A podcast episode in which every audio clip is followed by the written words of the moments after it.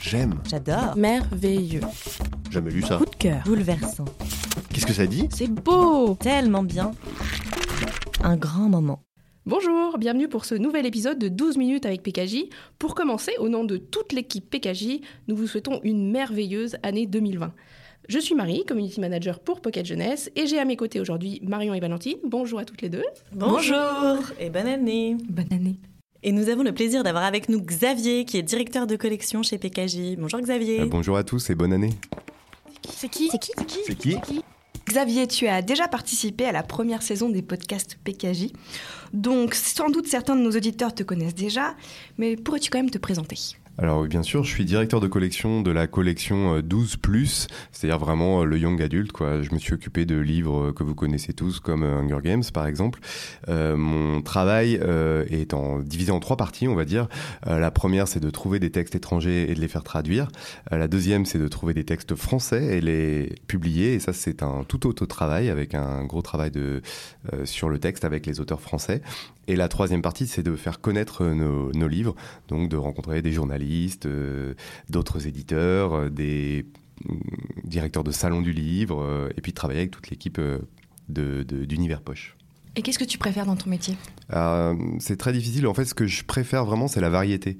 Euh, c'est justement chez Pocket Jeunesse, j'ai beaucoup de liberté, donc euh, ça m'est arrivé de publier des albums jeunesse, euh, des romans français. Ça fait assez peu de temps que, que je développe cette partie de mon travail et je- j'adore vraiment beaucoup ça.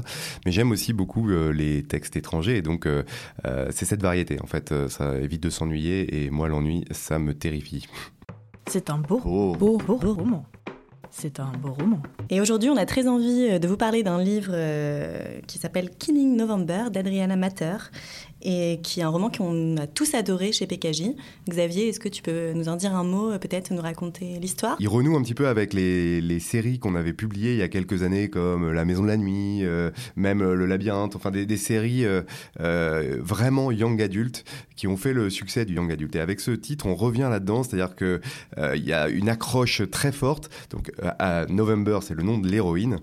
Elle a grandi euh, avec son père qui est un ancien flic euh, euh, dans une ville américaine et une vie normale, on va dire. Et puis soudain, elle s'endort, elle se réveille dans un pensionnat. Elle se demande bien ce qu'elle fait là, elle se demande bien pourquoi son père l'a laissée là. Surtout qu'elle découvre c'est un pensionnat pas comme les autres. On apprend aux, adolescents à lancer des couteaux, à empoisonner des gens, à mentir, à espionner. Et puis en fait, elle découvre que ce pensionnat ne, ne reçoit que les enfants de grandes familles qui dominent le monde. Et qu'en fait, elle fait partie de ces grandes familles. Sauf que le début de son année scolaire se passe pas très bien. Elle tombe sur un cadavre et tout le monde l'accuse. Tout le roman va être à la fois son enquête pour découvrir qui a tué cet autre adolescent et s'innocenter parce que sinon elle risque sa peau. Il y a aussi euh, toute une enquête autour de qui elle est, pourquoi est-ce qu'elle est là. De euh, quel clan elle fait partie Quel est ce clan Bien Les sûr. alliances entre les différents clans En fait, il y a un univers très fort euh, dans cette espèce de huis clos du pensionnat qui est, qui est très fort et puis ça déborde et, euh, et on est complètement happé. Il y a un rythme trépidant, une héroïne euh, fantastique comme on aime en avoir dans la littérature young adulte et vraiment ce roman coche toutes les cases pour que vous soyez happé et que euh, vous vous disiez ah ça y est ça fait du bien ce genre de livre. Euh, Je me suis plongé dedans et je l'ai pas lâché une seconde. Donc euh, voilà c'était un, un énorme coup de cœur pour Pocket Jeunesse et vraiment un, un livre qu'on a envie de vous faire découvrir et on espère que vous allez accrocher mais on est assez sûr de nous sur ce coup-là. Qui Que Quoi Donc, Sur les réseaux sociaux, on vous a demandé de nous poser des questions. On en a sélectionné quelques-unes auxquelles nous allons essayer de répondre aujourd'hui. Alors Xavier, on va commencer par une question un peu difficile. Pourquoi arrêtons-nous des séries en cours de publication? Alors on essaie de pas trop le faire, mais c'est vrai qu'on le fait des fois et que ça nous fait pas du tout plaisir parce que les livres qu'on publie, on les aime et que arrêter une série qu'on a décidé de publier, bah, c'est toujours un crève-cœur. Euh, je vais être froid et glacial, euh, c'est une raison purement économique. C'est-à-dire qu'un livre, euh, ça nous coûte cher à acheter, ça nous coûte aussi cher à traduire, donc c'est des investissements de la part de l'éditeur. Ensuite, il faut le mettre sur le marché, ça aussi, ça coûte beaucoup d'argent. Il faut payer des gens qui le corrigent, euh, qui le mettent en page, euh, qui l'impriment.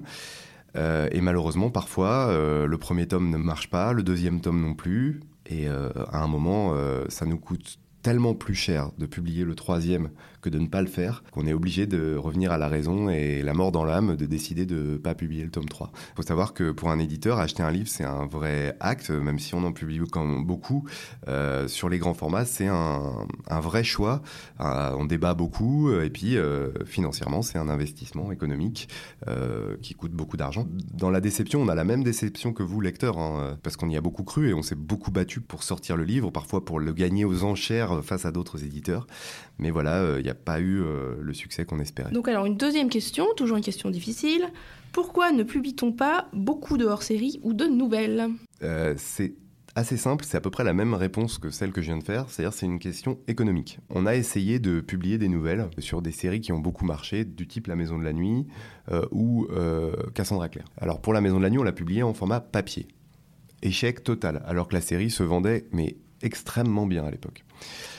Euh, pour ce qui est de Cassandra Claire, on s'est dit bon bah on va changer notre fusil d'épaule. Au lieu d'engager des frais d'impression, on va proposer aux lecteurs euh, à un prix très bas, voire gratuit, les nouvelles sur notre site internet en téléchargement. Et on n'en vend pas. Je pense qu'en fait, il y a un pouvoir d'attraction des nouvelles qui est plus bas que les romans. Et les nouvelles ne touchent que les ultra fans de la série. Et nous, on ne peut pas vivre avec les ventes pour les ultra fans. Allez, une autre question, euh, moins dans le débat, c'est comment s'effectue le repérage des auteurs? Pour les États-Unis, c'est très simple. On a un système un peu de quadrillage du marché. Les grosses maisons d'édition ont ce qu'on appelle des scouts. Donc les scouts, c'est des gens qui sont payés pour connaître le marché américain, savoir quels titres vont sortir. C'est un peu des insiders, quoi. Ils ont des infos secrètes de la part des, des éditeurs euh, américains et ils connaissent le prochain bouquin qui va sortir et ils nous en parlent. Et ils nous disent, vous devriez vous intéresser à ça, etc. Donc ça nous est très utile, évidemment, parce que vu la masse de ce qui sort, si on n'a pas ce premier filtre, euh, on est mal. On a ensuite euh, bah, les agents, hein, les agents donc, qui, eux, représentent soit des, des auteurs, soit des maisons d'édition, qui viennent nous dire euh, voilà ce qu'on vous propose, est-ce que vous le voulez euh, pour le marché français? Et donc, euh, de cette façon-là, on, reçoit tous ces textes, on les met en lecture. Nos lecteurs nous disent oh là là ça c'est génial tu devrais le lire et là on s'y intéresse. Ou alors certains parce que c'est des auteurs connus ou des gros succès déjà on va les lire nous-mêmes. Pour ce qui est des français c'est complètement différent. Comme je vous disais au début moi les auteurs français ça fait pas si longtemps ça fait on va dire 4-5 ans que je commence vraiment à, travailler sur, sur ce domaine là qui me passionne. Et ça se fait principalement par relation en fait, c'est euh, tu rencontres un auteur dans un salon du livre, euh, la discussion euh, s'avère être vraiment intéressante. On se rend compte qu'on a des points communs et on se dit on a envie de faire un livre ensemble. En fait, ce qui m'intéresse, c'est de faire un projet ou deux ou trois ou dix, mais en tout cas des projets où on part ensemble main dans la main. Euh, bien sûr, c'est l'auteur qui écrit euh, tout, hein, mais je vais intervenir de temps en temps, on va discuter et des projets auxquels je crois. Est-ce que tu vas de temps en temps jeter un œil à Wattpad ou des plateformes d'écriture pour repérer des auteurs? Je le fais un petit peu moins qu'avant, étonnamment, mais en revanche, il euh, y a des gens qui m'en parlent. C'est souvent des blogueurs avec qui on a la chance d'avoir des très bonnes relations depuis longtemps et sans dévoiler des grands mystères, mais euh, on a signé récemment euh, quelqu'un que certains d'entre vous connaissent qui avait écrit sur Wattpad un texte très très bon. Et c'est une de ses amies blogueuses qui est venue nous voir dans une qui est venue me voir dans une réunion qu'on faisait dans nos bureaux pour me dire ah, tu devrais aller la voir son texte il est super. Il se trouve qu'on l'avait déjà un petit peu repéré mais bon on savait pas trop qui c'était comment faire etc et on est super content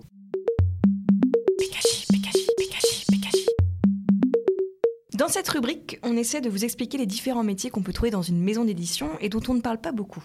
C'est Marion, aujourd'hui, qui se prête à l'exercice. Alors Marion, qu'est-ce que tu fais quand tu n'enregistres pas des podcasts? Alors moi je travaille pour euh, PKJ et euh, six autres maisons d'édition euh, pour accompagner ces maisons sur tout le web. C'est les réseaux sociaux, c'est les newsletters, c'est les sites internet, c'est travailler avec toutes les équipes et les éditeurs pour réfléchir à, ce qu'on peut faire pour le lancement d'un nouveau livre, pour remettre en avant une collection, pour valoriser l'image de la maison d'édition. Donc c'est un peu comme ce que tu disais tout à l'heure Xavier, c'est très varié, il n'y a pas une journée par pareil, il y a plein de projets différents et c'est assez euh, passionnant. Et tu as fait quelle étude pour ça? J'ai fait une euh, classe préparatoire pendant deux ans après le bac. Et après, j'ai passé des concours pour entrer dans une école de commerce et j'ai fait euh, trois ans en école de commerce. Xavier, on profite de t'avoir avec nous pour essayer de te soutirer quelques informations euh, sur les prochaines parutions PKJ. Est-ce que tu peux nous faire saliver à quelques titres à paraître les prochains mois? Mais bien sûr, mais c'est tellement facile. euh, on a une programmation vraiment super agréable à défendre dans les prochains mois. C'est que des coups de cœur. Euh, Le premier, c'est un livre euh, complètement unique, un ovni, comme on n'en a jamais fait chez Pocket Jeunesse. Euh, ça fait plusieurs années que je saoule tout le monde avec l'idée d'un livre caritatif.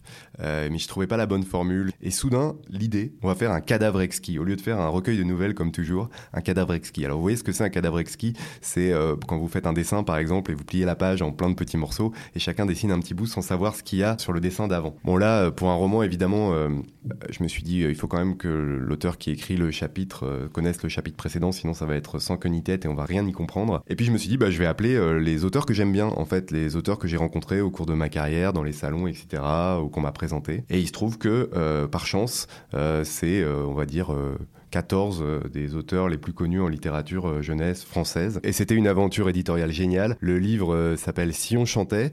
C'est pour les plus jeunes que ce que j'ai l'habitude de publier, c'est plutôt pour les euh, 10-12, on va dire. Et surtout, c'est destiné au secours populaire pour aider leurs actions d'accès à la culture pour les familles. Voilà, c'est un livre dont on est très fier et qui est extraordinaire. L'autre gros coup de cœur de ce début d'année s'appelle C'est pas ma faute. C'est un livre écrit à quatre mains par Samantha Bailly Anne-Fleur Multon, qui sont euh, deux autrices géniales. Et, en fait, j'avais euh, déjà une belle discussion avec Anne-Fleur depuis quelques mois. Et un jour, elle me dit, tu sais que j'écris ça euh, et j'ai trouvé le sujet génial. En fait, c'est un livre donc à quatre mains sur l'image qu'on peut donner sur Internet, en fait, et c'est sur les youtubeuses notamment. Sachez que c'est un énorme coup de cœur. C'est un roman très bien fait qui parle aux ados comme il faut, et, et je, je suis extrêmement fier de le publier. Et un peu plus tard dans l'année, Hunger Games. T'as gagné T'as gagné T'as gagné. T'as T'as gagné T'as gagné. Peut-être vous a-t-on donné envie de lire Killing November d'Adriana Metter? Eh bien, ça tombe bien, puisque nous mettons en jeu trois exemplaires du roman à gagner sur les réseaux sociaux. Comme d'habitude, pour participer, suivez PKJ sur Facebook, Twitter ou Instagram et répondez en commentaire sous le post de ce podcast à la question suivante. Quelle matière auriez-vous aimé qu'on vous enseigne à l'école? C'est la toute dernière page du livre. Eh bien, merci beaucoup Xavier, Valentine et Marie euh, d'avoir participé à ce podcast et merci à tous de nous avoir écoutés. On se retrouve le mois prochain pour un nouvel épisode de 12 minutes avec PKJ et d'ici là, on vous donne rendez-vous sur les réseaux sociaux. Puisse le sort vous être favorable.